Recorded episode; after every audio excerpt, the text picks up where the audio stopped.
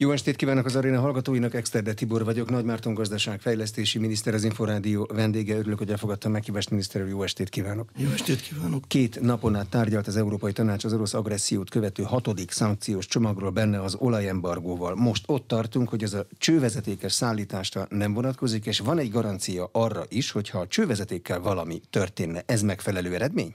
Ez egy nagyon nagy siker. Tehát én úgy gondolom, hogy a miniszterelnök úr nagyot küzdött, és nagyot nyert. Sikerült megvédeni a üzemanyagár sapkát, a rezsicsökkentést, hiszen hogyha ez a kőolajellátásunk bajba került volna, tehát ellátás biztonsági szempontból zavarok támadtak volna, akkor nem tudnánk fenntartani a 480 forintos üzemanyagárat benzin és gázolaj esetén. Most, hogy sikerült fenntartani a csővezetékes szállítást, ez a ársapka fenntartható a, a jövőben is, de azért ne legyen kétségünk a felől, hogy Brüsszel megpróbálja majd folytatni az embargós utat, és legközelebb a gázembargót veszi elől. Mi többször hangsúlyoztuk, hogy ez egy vörös posztó, a maga az energiaembargó kérdése. Csak hogy összehasonlítsam, az olajembargója lett volna, hogy egy atombombát dobnának a gazdaságra, ezt sikerült kivédeni, a gázembargo meg olyan, mint hogy a hidrogénbombát dobnának a gazdaságra, tehát előttünk áll egy még nagyobb küzdelem. A gázembargo az azt jelenti, hogy nem lehet fűteni, meg a gázt felhasználó üzemek nem működnek? Míg az olajembargo az a üzemanyagár sapka megvédését és annak a sikerét kérdőjelezte meg, de ezen most túl vagyunk, és meg tudtuk védeni, addig a gázembargó a rezsicsökkentés, tehát a gáz és a villany árának alacsony szinten való rögzítését veszélyezteti, ami azt jelenti, hogy nem csak hogy olcsó gázhoz és villanyhoz nem fog jutni a háztartás, hanem a fűtés és a villányellátás is veszélybe kerülhet.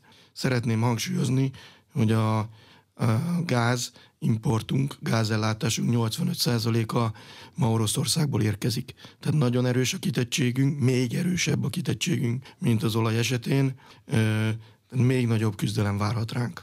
Mikor számítanak erre a küzdelemre? Korábban nem volt szó arról, hogy a gázt beviszik, arról sem volt szó, hogy az olajat beviszik. Hát ugye, hogyha így nézzük, a ukránok már most is keveslik ezt a szankciós csomagot, még nagyobb és még több szankciót követelnek ha így nézzük, akkor az olajembargót is már, már elkésetnek tartják. Rá fognak fordulni a gázembargó kérdésére, ami ez a szankciós csomag nem csak Magyarországra dobhat hidrogénbombát, hanem az egész európai gazdaságra már most is Németországban a recesszió kialakulásának a veszélye nagyon jelentősen megemelkedett a gáz esetén Németország gazdasága nem csak mi, szeret, mi szerintünk, hanem a német kutatóintézetek szerint is egyértelműen mély recesszióba ö, kerülhet.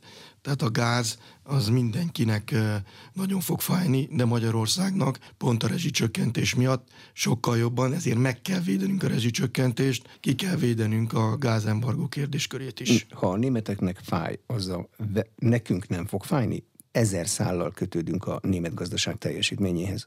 Mi alapvetően kérdés, hogy mekkora ez a negatív hatás.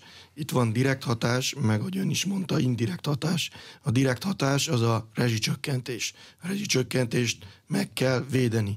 És van az indirekt hatás, hogy más országok úgy gondolják, hogy ettől könnyen megszabadulnak, akár annak árán is, hogy a gazdaságokat recesszióba tolják, mindenki azt csinál, amit akar a saját gazdaságával, a németek azt csinálnak, amit akarnak, Magyarországnak más érdekei vannak, máshogy gondolja ezt a dolgot, de kétségtelen, hogyha Németország gazdasága recesszióba kerül, akkor azt Magyarország is meg fogja sínleni, de ez egy indirekt hatás, tehát a direkt hatás a sokkal nagyobb, az indirekt hatás is negatív, de az kisebb. Mitől függ az, hogy azok az országok, amelyek nem csövön kapják az energiát, az olajat, milyen következményekkel kell, hogy számoljanak? Azt kell nézni, hogy kinek milyen tengeri útvonalai vannak? Ennek a kitettsége a fontos?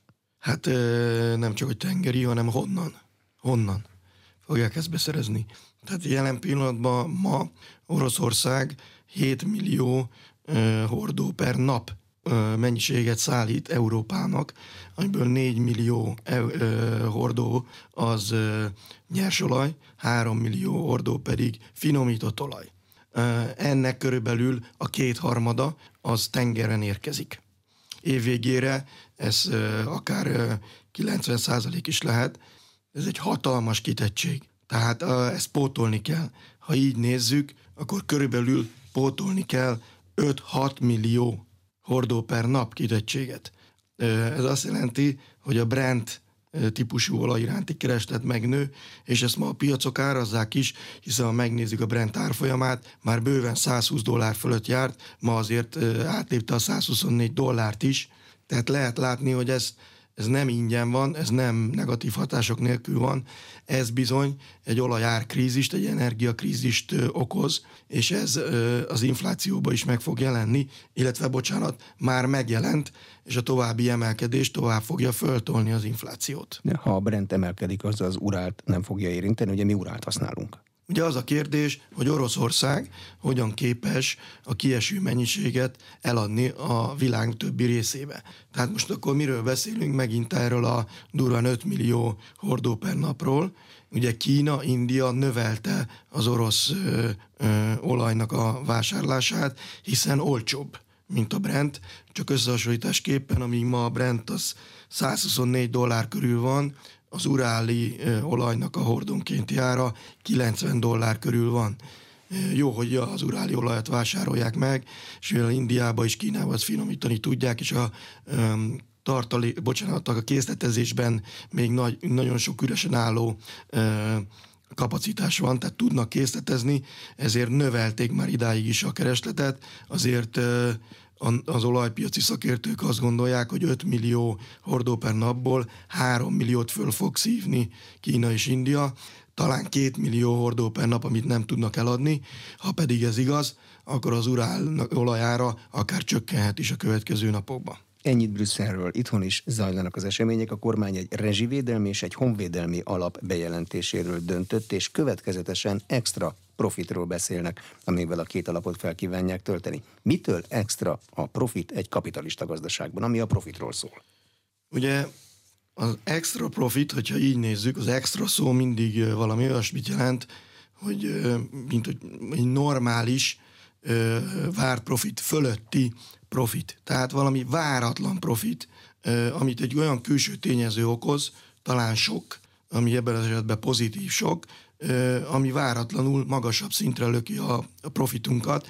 Ezt nézhetjük úgy is, hogy minden vállalatnak van egy üzleti terve, és hogyha az üzleti tervtől nagyon jelentősen eltér ez a profit, akkor egy nem várt profit jelenik meg. Így is hívhatjuk a extra profitot.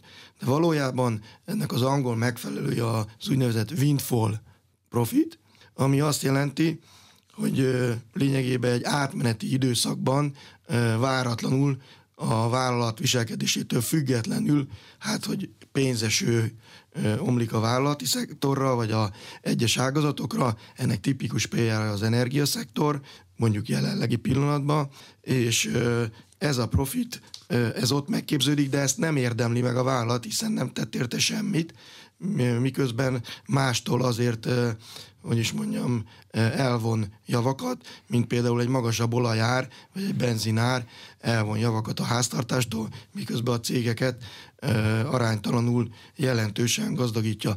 A windfall text, tehát extra profit adókat kivetették már a második világháború idején is, illetve 1970-ben az olajembargó után, 80-ban erre reagálva az Egyesült Államok kivetett egy ilyen profitadót, és ezer, egészen 1989-ig a régen ér a végéig ez fönn is maradt. És ma adott esetben mondhatjuk azt, hogy Európában sok helyen már ott van, Romániában is van egy ilyen extra profitadó, Spanyolországban is feltűnt, Olaszországban, Magyarországon, ugye a múlt heti bejelentések nyomán, és Nagy-Britanniában is bejelentésre kerültek ezek az adótípusok. Hogy kell kivetni? Úgy értem, hogy mindenkire, minden ágazatra, ahol ilyen típusú extra profit keletkezik, vagy lehet ezek között válogatni?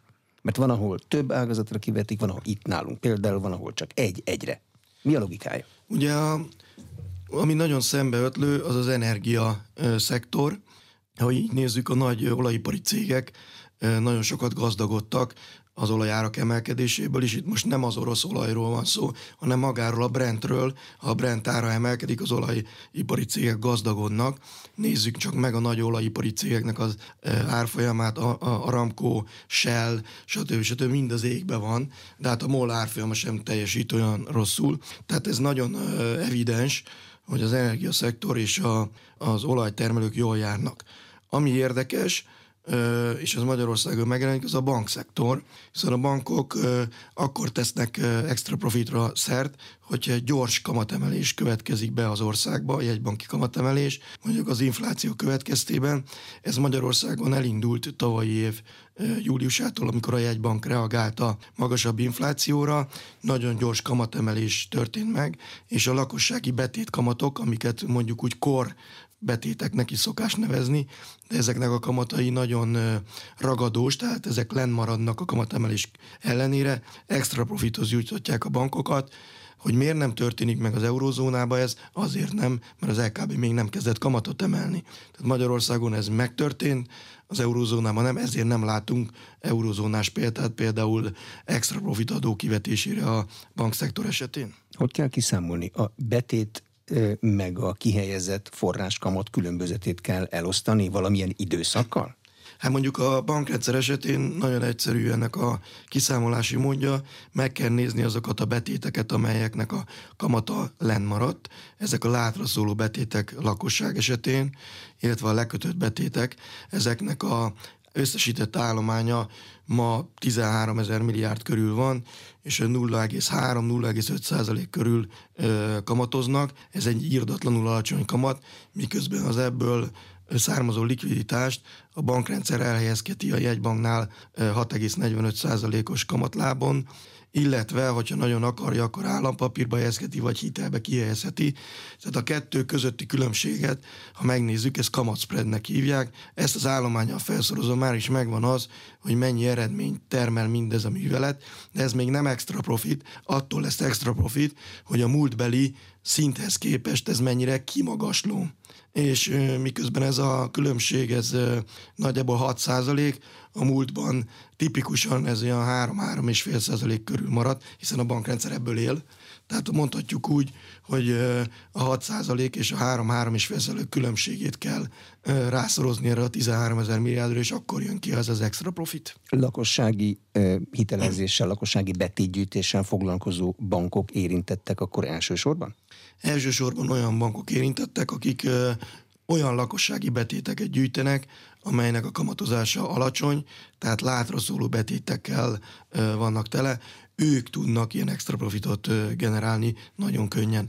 De még egyszer, ezért, ha így nézzük, nem dolgoztak meg, hiszen a jegybanknak kötelezően kellett reagálni az infláció emelkedésére, és a jegybanki kamatemelkedés következtében realizálták ezt a extra profitot ágazatonként mennyi bevételre számítanak a két alapba?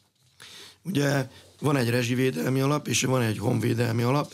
A rezsivédelmi alapba olyan 700 milliárd forintra számítunk, a honvédelmi alapba 200 milliárd forintra számítunk. Emögé illeszkednek be a extra profitadók, amelynek az összege kb. 800 milliárd, és a maradék 100 milliárd az egyéb adókból, mint a cégautónak az adójának az emelése, jövedéki adóemelés, magánfoglalkoztatottságnak az adóemelése, vagy éppen a neta, tehát a úgymond a, hát a cukros dolgoknak a, a igen, mondjuk. büntetése, e, ebből jön 100 milliárd forint. Ugye az extra profitadók a bankszektorba jelennek meg, a biztosítói szektorba, az energiaszektorba, kiskereskedelem, telekommunikáció, légitárságadó, gyógyszerforgalmazói szektor és reklámadó. Ezt egy ilyen csökkenő sorrendben, hiszen a bankszektor és a energiaszektor adja nagyjából ebből a 800 milliárdból a 600 milliárdot. A légitársaságadó az magyar találmány, vagy ezt alkalmazzák valahol már? Mm, nem magyar találmány.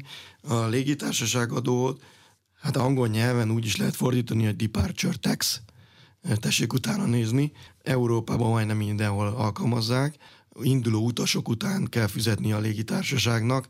Nagyjából 10 eurótól 50 euróig terjedő összeget, attól függően milyen hosszú az út, tehát a közeli útra ér, megy az utas, vagy indul az utas 10 euró, ha mondjuk tengeren túlja, akkor 50 euró, de felelhető Németországba, Svédországba, Hollandiába, Franciaországba, Ausztriába, Olaszországba, szinte majdnem mindenhol Európa nyugati részén, ezért gondoltuk azt, hogy Magyarországon is bevezethető egy ilyen egységes 10 eurós utasonként befizethető adó, amit a légitársaságnak kell befizetni a költségvetés számára. Ha feltöltik a két alapot, a rezsivédelmi meg a honvédelmi alapot, akkor abból hogyan történik a költés? Mire? Ha ugye a rezsi meg van védve, akkor elvéletileg ott nem nagyon keletkezhet plusz kiadás. Mm, de keletkezik, mert hogy a, ha így nézzük az MVM, nézzük a rezsivédelmi alapot.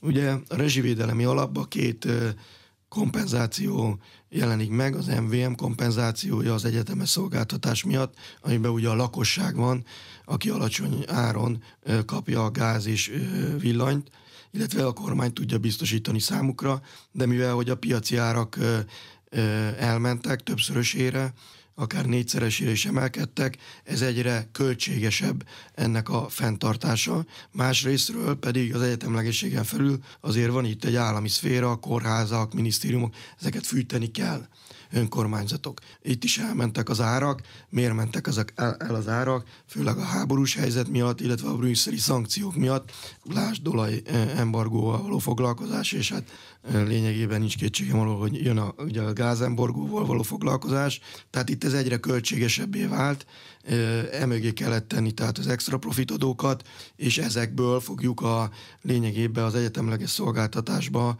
az MVM-nek a kompenzációját, illetve a állami szféra gáz és villanyszámlájának a kompenzációját kifizetni. A honvédelmi alapba ez hadifejlesztést jelent, érkezik 200 milliárd forint, és a ha így nézzük, a, teljesítjük majd ezzel a NATO kötelezettségünket, miszerint a hadászatra a GDP 2%-át eh, kell költeni. Itt még le vagyunk maradva, de a következő években el fogjuk eh, érni ezt a NATO elvárást. Ugye a honvédelmi eh, fejlesztéseknek van egy elhatározott rendszere, a Zrínyi programok, a katonák már a 30-as évekig gondolkoznak. Ezek, ez, valószínűleg ezek benne vannak a költségvetésben. Drágulnak a fegyverek? Hogy... Nem, nem, hát azért bővülnek a, a fejlesztések, jelennek meg nagy német ö, hadipari cégek, tehát nem is ö, titok ez, hiszen van már ö, létesítményük Magyarországon a Rheinmetall, és egyre több olyan ö, fejlesztésbe be tud szállni a magyar ipar, és ebben ő profitál, ami a hosszú távú növekedésünket is emelheti. Azért ne felejtsük el, hogy a hadi fejlesztések az egyik legnagyobb hozzáadott értékkel rendelkező iparágak, nagyobbak, mint a innovációt tekintve, mint az autóipari fejlesztés fejlesztések. Az új extra profitra vonatkozó adók, ezek rátelepszenek a különadók eddigi rendszerére, vagy kiváltanak belőle valamit? Ugye a fölött értelmezőek ezek az összegek, tehát a különadók azokat beszedésre kerülnek, és azok nem is történik változtatás bennük. Ugye ezt extra profit különadónak ö, tekintjük, tehát e fölött ö, kerül ö, beszedésre. Ö, alapvetően ö, úgy próbáltuk meg kreálni a, az adóbeszedés módját és alapját, hogy az a extra profitot termelő cégeket jobban érintse arányait tekintve, tehát például a bankszektoron belül, vagy a energiaszektoron belül, hiszen ez az elve is a kivetésnek, mondjuk az extra profitadót, és az ágazaton belül attól vonjunk el többet, akinél ott van az extra profitadó. Mi az adó vetítési alapja? Melyik év, melyik időszakának a teljesítménye? Hát ugye a bankszektor esetén például a tavalyi évben a nettó kamat eredmény díj és jutalék bevétellel számolva, ez az alapja. Itt a bankszektor mellett a pénzügyi vállalkozások is bekerülhetnek a extra profit adó alá, hiszen ott is látunk ilyen kicsapódott, váratlan profitot, a biztosítói szektornál a, a díjbevétel marad az adó alapja, az energiaszektornál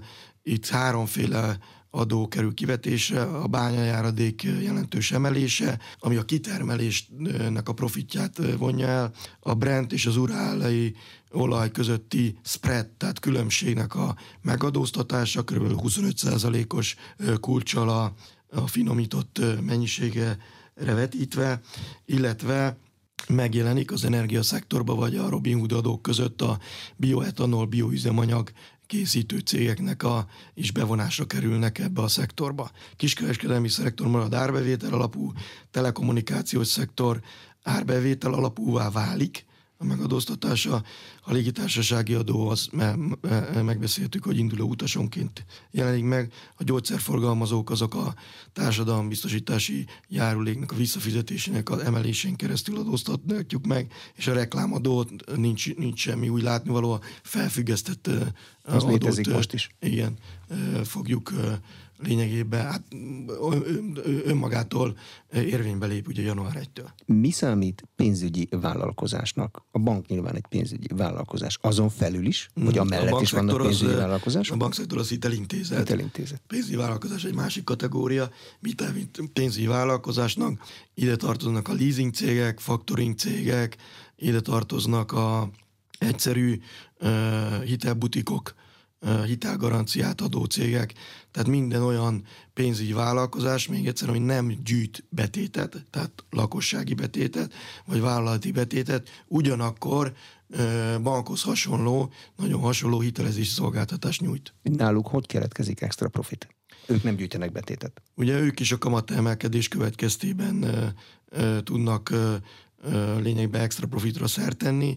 Azért ne felejtsük el, hogy ma a személyi hitelek nek a kamata már bőven 15% fölött jár, egy fedezetlen gyors kamata akár 25-30% körül is lehet, tehát itt azért az inflációval együtt ezek a kamatlábak az elmúlt időszakban azért felrobbantak. Tranzakciós illeték változtatásától mit várnak?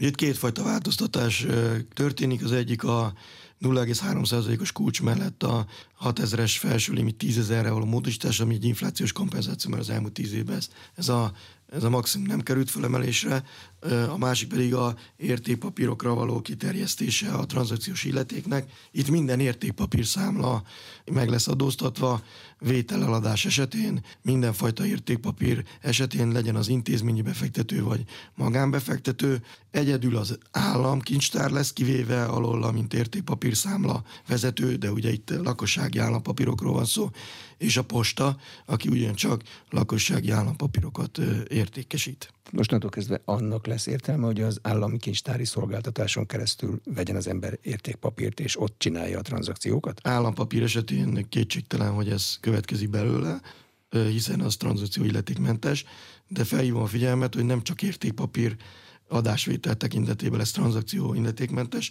hanem átutalás tekintetében is most már az, tehát egyértelmű, hogy a, a kincstárnak az előnye a banki értékpapír számlákhoz képest nő, így mindenkinek jobban meg fogja érni, de azért azt mondhatom, hogy a bankszektorban is érdemes értékpapírszámlát tartani, főként annak, aki azért állampapírnál sokkal kockázatosabb befektetéseket is akar eszközölni, lásd részvényt vásárolj befektetési jegyet, tehát meg fog maradni a bankszektorban is ez az értékpapír számlaigény. Mennyi időre szól az extra adó csomagja?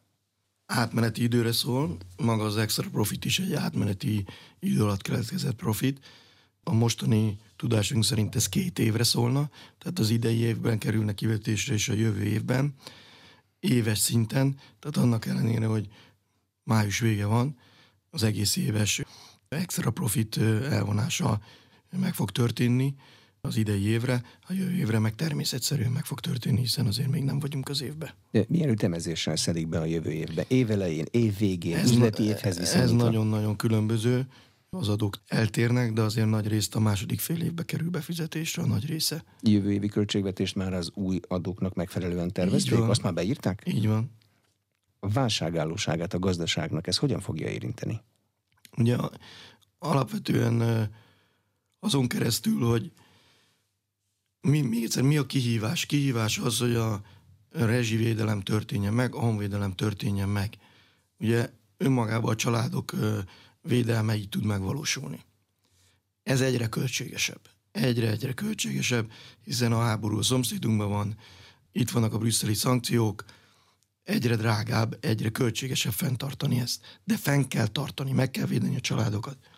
A kérdés, hogyan tudjuk úgy megvédeni őket, hogyan tudunk extra bevételre szert tenni, illetve a kiadásokat hogyan tudjuk úgy csökkenteni, hogy az a lehető legkisebb növekedés és inflációs hatással járjon. És erre az a válasz, hogy a bevételi oldalon extra profitadókat kell kivetni, hiszen annak a növekedése és az inflációs hatása minimális, hiszen ez egy nem várt profit, tehát annak az elvonása nem okozhat semmilyen megrázkodtatást a vállalat életébe. A kínálati oldalon pedig főként az állam keresleti hatását kell csökkenteni, ami jelenti az állami beruházások csökkentését és az állam működésének, takarékosságának növelését és a működési költségeinek ugyancsak a csökkentését. Itt gondoljunk a minisztériumok költségvetésének a megvágására.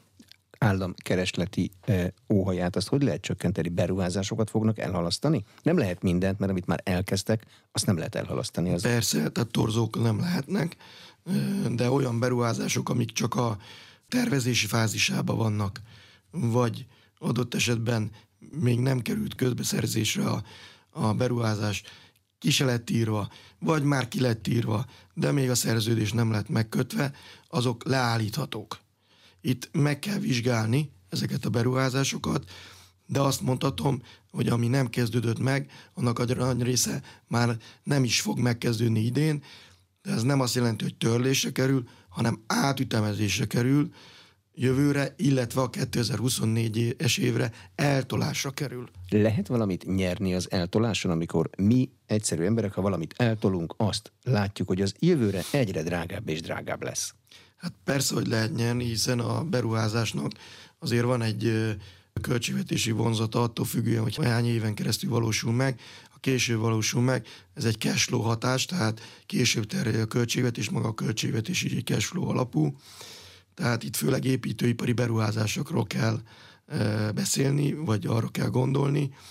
Tehát valaminek az építését, ha eltoljuk két év múlva, azzal azért megspórolunk a következő két évben elég sok pénzt, ami az államnak a keresleti hatását csökkenteti az építőiparba. Már most is túlzott, jelentős az állam építőipari beruházásainak a súlya ha így nézzük a beruházási rátán belül, ami a beruházás a GDP-nek a hányadosa, és 27,5 százalék körül van, abból 5,5-6 százalék pont az a államtól jön. Ez egy nagyon nagy arány, a legnagyobb arány az Unióba, ezeket vissza kell venni, de vigyázni kell, a piaci beruházásokat nem szabad bántani, azt továbbra is ösztönözni kell, hiszen az adja a fenntartható felzárkózás alapját, azokban nem szabad beleharapni, tehát úgy kell az államot, állam szerepét visszavenni, hogy ne sértsük a piaci beruházásokat. De ha visszaveszik az állam szerepét, ki fog mondjuk múzeumot építeni? Azt magánvállalkozásban nem nagyon szokták. Hát két évvel később lesz meg, mert most, ha így nézzük, másra kell a pénz. Mire kell a pénz? Rezsicsökkentésre kell a pénz. A családokat kell megvédeni. Most itt nem a múzeumról van, van a baj, vagy éppen más építménye. Út is lehet ebben, híd is lehet ebben, bármi, amit állam épít. Bármi, de alapvetően azért különbség van itt is építőipari beruházás és építőipari beruházás között.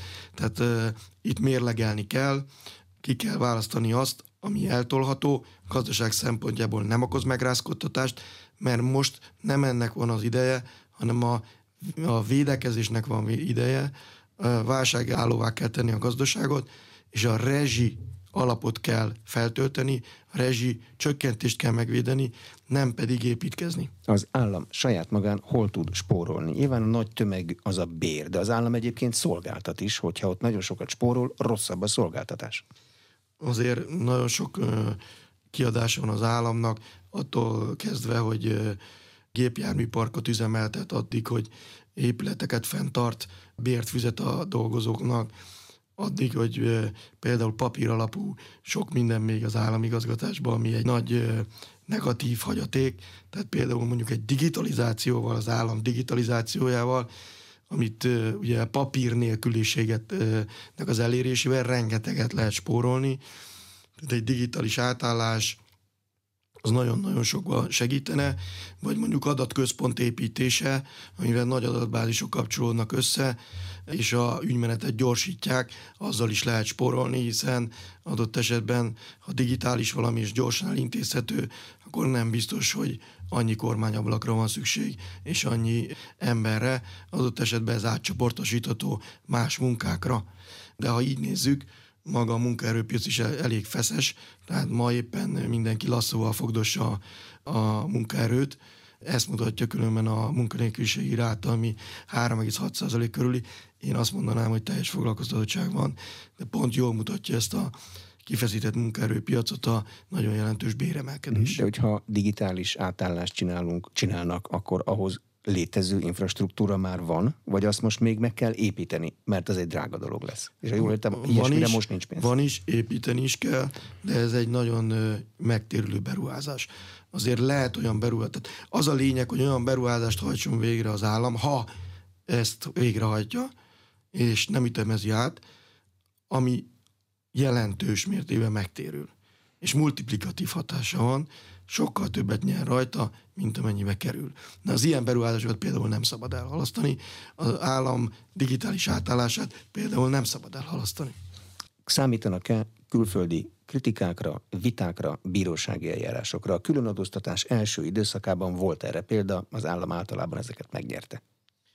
Ja, persze, hát azért itt minden, nagyon sok ágazat, nagyon sok vállalatot sértünk ezzel, de én azt, sok különböző reakciókat látok, megmondom őszintén. Nagyon sok ágazatban úgy jönnek a szereplők, hogy értik. Igen, extra profit van. Csak azt nem fogják a médiának elmondani, nem fogják az újságíróknak már megosztani ezt, de ajtók mögött elismerik. És azt mondják, jogos, befizetem. Kifelé sosem mondják ezt el de pontosan értik, ők is közgazdászok, össze tudják rakni. Tehát azért itt van egy ilyen diszonancia, szeretném felhívni a figyelmet. Ennek ellenére persze harcolnak, nekik is vannak részvényesei, a részvényeknek az értéke az extra profit adó előtt fölment, hiszen az extra profit feltolta a részvény értékét, majd az elvonás megcsökkenti ezt, és hát nagyon, ugye a menedzsment nagy része az alapvetően a részvényeseknek dolgozik. Nekik nem tudnak elszámolni ezzel, csak akkor, hogyha küzdenek azért, hogy az adó lehetőleg kisebb legyen, és hát csűrnek, csavarnak rajta, amit persze mi nem hagyunk, illetve hát a racionalitás határán belül hagyunk, mert azért vannak olyan kommentek, amik érkeznek be, amit jó megszívlelni, de azért nagyon sok olyan változatási javaslat van, ami, amivel nem lehet mit kezdeni. Milyen inflációval számolnak a következő időszakra? Ugye idén 9-10 százalékos lehet az átlagos infláció, inkább, inkább 10 most már, jövőre pedig átlagosan 5 százalék. Ugye a májusi infláció Magyarországon nagy valószínűséggel meg fogja haladni a 10 százalékot. Nagyon érdekes a mai nap, hiszen kijött az eurózóna inflációs adata, ami 8,1 százalék lett. Németországban már 8,6 százalék az infláció, Lengyelországban 14, 14, Észtországban 20. Jó, tehát Magyarország ez a 10% körüli rátával még mindig nagyon jól áll, árstopok bent vannak, 5-6 pontot javítanak, de azért látható, hogy az infláció az egy jelentősen növekvő pályára állt. Ennek két oka van, az energiaár és az élelmiszerár. Az élelmiszerár főleg a gabonárakból táplálkozik, és visszavezethető ugyancsak a háborús helyzetre és a szankciókra hiszen az energiaár és a gabona ár mindkettő összefügg a háborúval. De a gabona árral tud valamit kezdeni Magyarország, amely magáról azt mondja, hogy gabonából is tud önellátó lenni, és van is a gabonára vonatkozóan egy kormányzati korlátozás. Nem nagyon, mert a gabona ára is világpiaci ár. Tehát árutősdényedzett ár ugyanolyan, mint az olaj.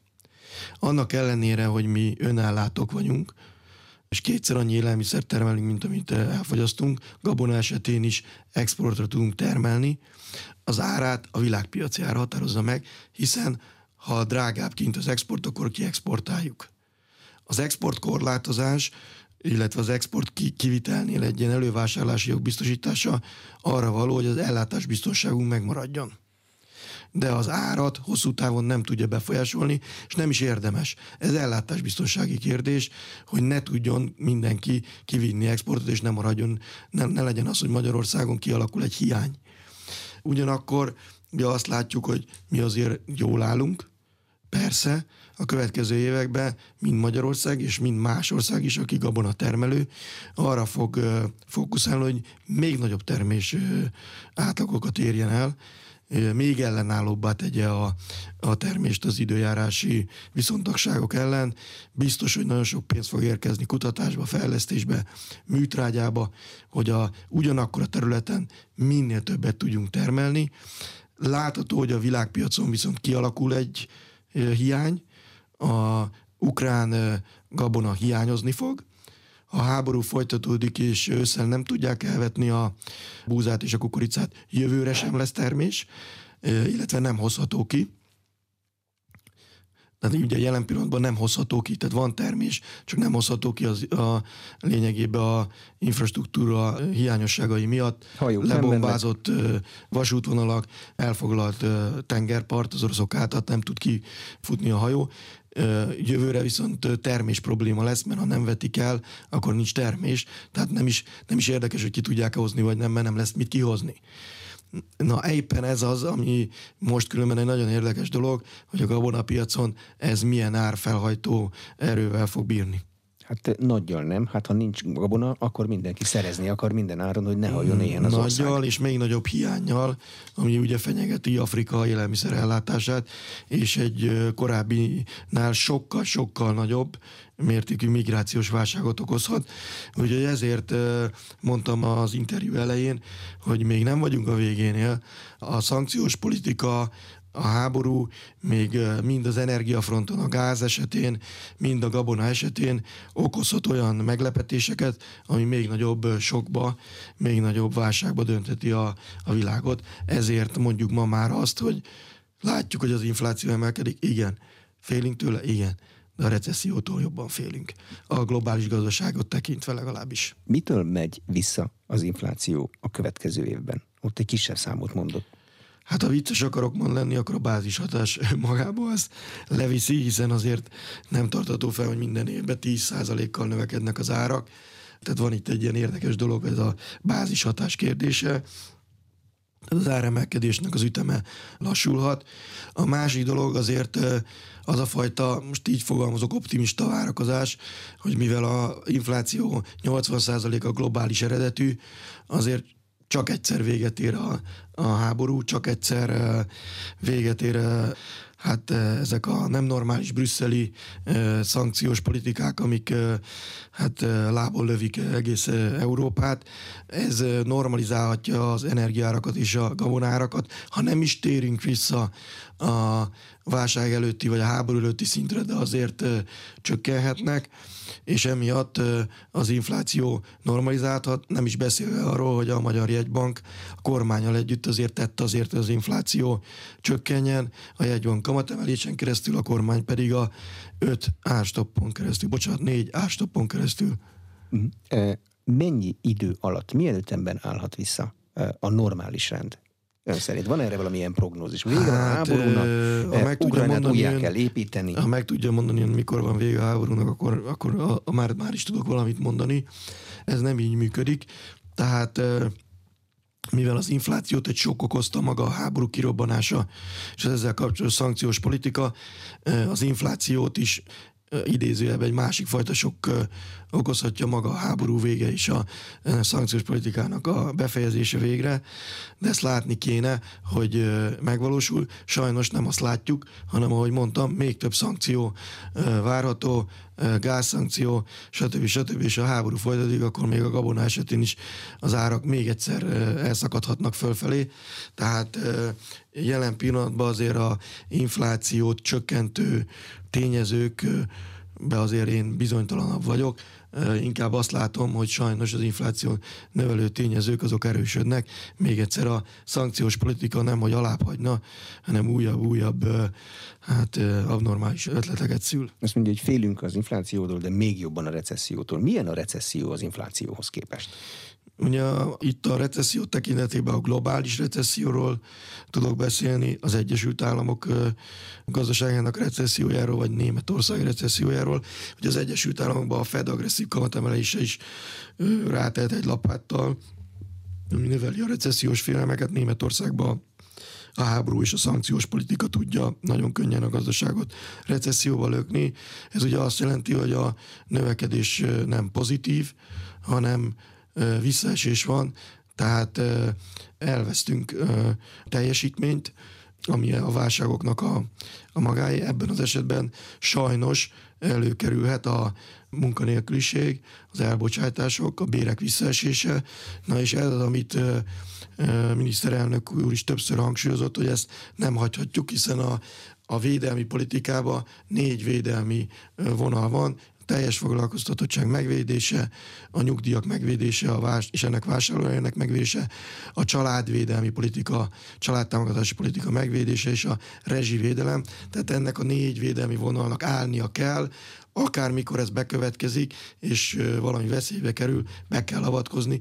Ez valójában a mottoja a 22 és 23-as költségvetésnek is. Ezt mindig, mindig erre a négy dologra kell figyelni. Ha valami baj van, beavatkozunk, védekezünk. A foglalkoztatásban hogy tud a kormány beavatkozni? Nem az állam a legnagyobb foglalkoztató egy országban.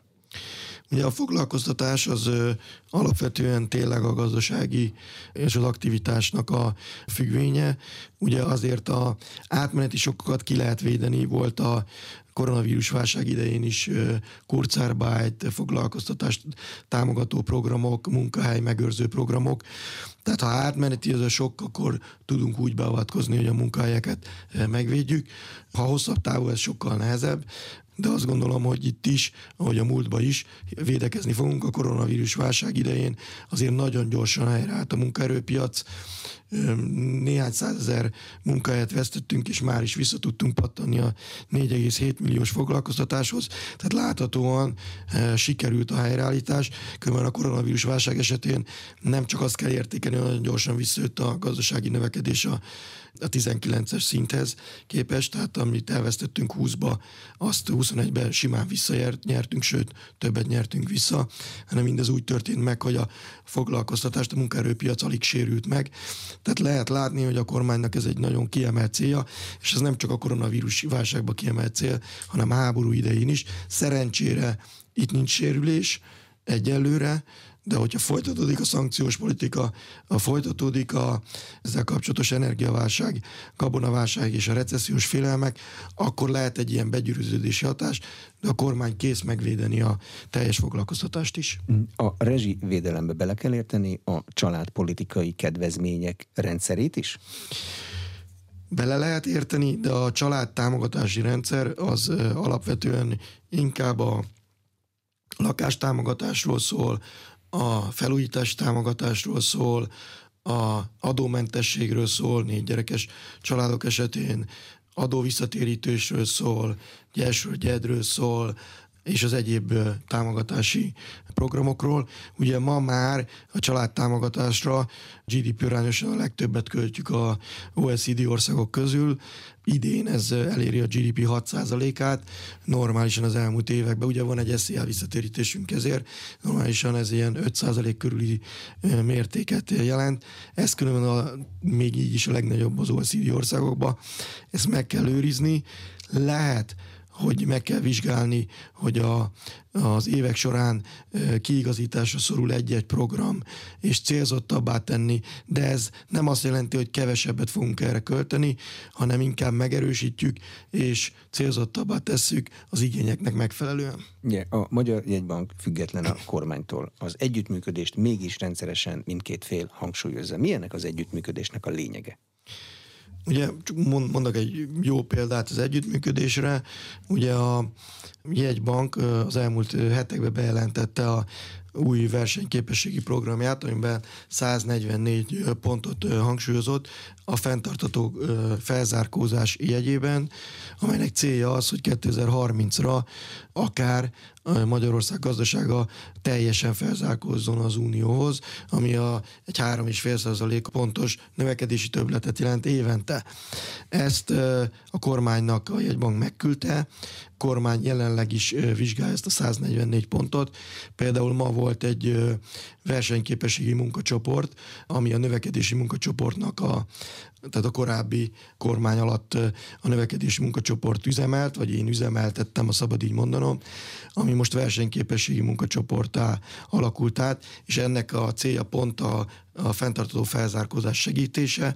Ebben nagyon sok külső szervezet is részt vesz, az MKIK, az EVOS, a GVH, a KSH, vagy egyéb külső szakmai szervezetek, de itt van a Nemzeti Bank is, és például ez, a munkacsoport nagyszerű fórumot tud adni annak, hogy részletesen megvizsgáljuk ezt a 144 pontot, hiszen a részletekbe rejlik a, az érdekesség, és ki kell úgy dolgoznunk ezeket a pontokat, adott esetben megfogadni a tanácsokat, ami ténylegesen egy fenntartató felzárkózási pályára tudja állítani a gazdaságot, és a következő évtizedet is meg tudjuk nyerni. A jegybank nem először tesz közzé nyilvánosan is egyébként ilyen programokat. Megszokták fogadni a kormányok? Megfogadnak ezek a gondolatok? Nagyon konkrétan szokta a jegybank leírni, hogy mit tart kívánatosnak, és ezt hogyan? Ugye alapvetően a jegybank óriási segítség ebben a munkában. Ugye korábban a 330 pontról várt híresé az ő versenyképességi programjai.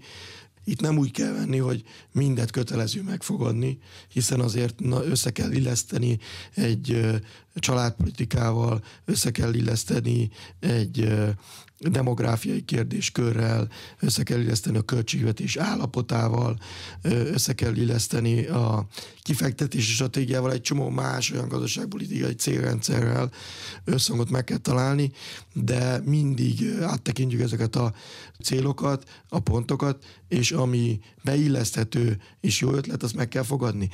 De itt alapvetően, hogy mondjak egy nagyszerű példát, ha tízből egy jó ötlet van, az már egy nagyon-nagyon klassz dolog hiszen csak egy nagy ötlet, egy jó ötlet kell, és akkor az ország egy sokkal nagyobb sebességfokozatba tud kapcsolni, és megvan a kitörési pont.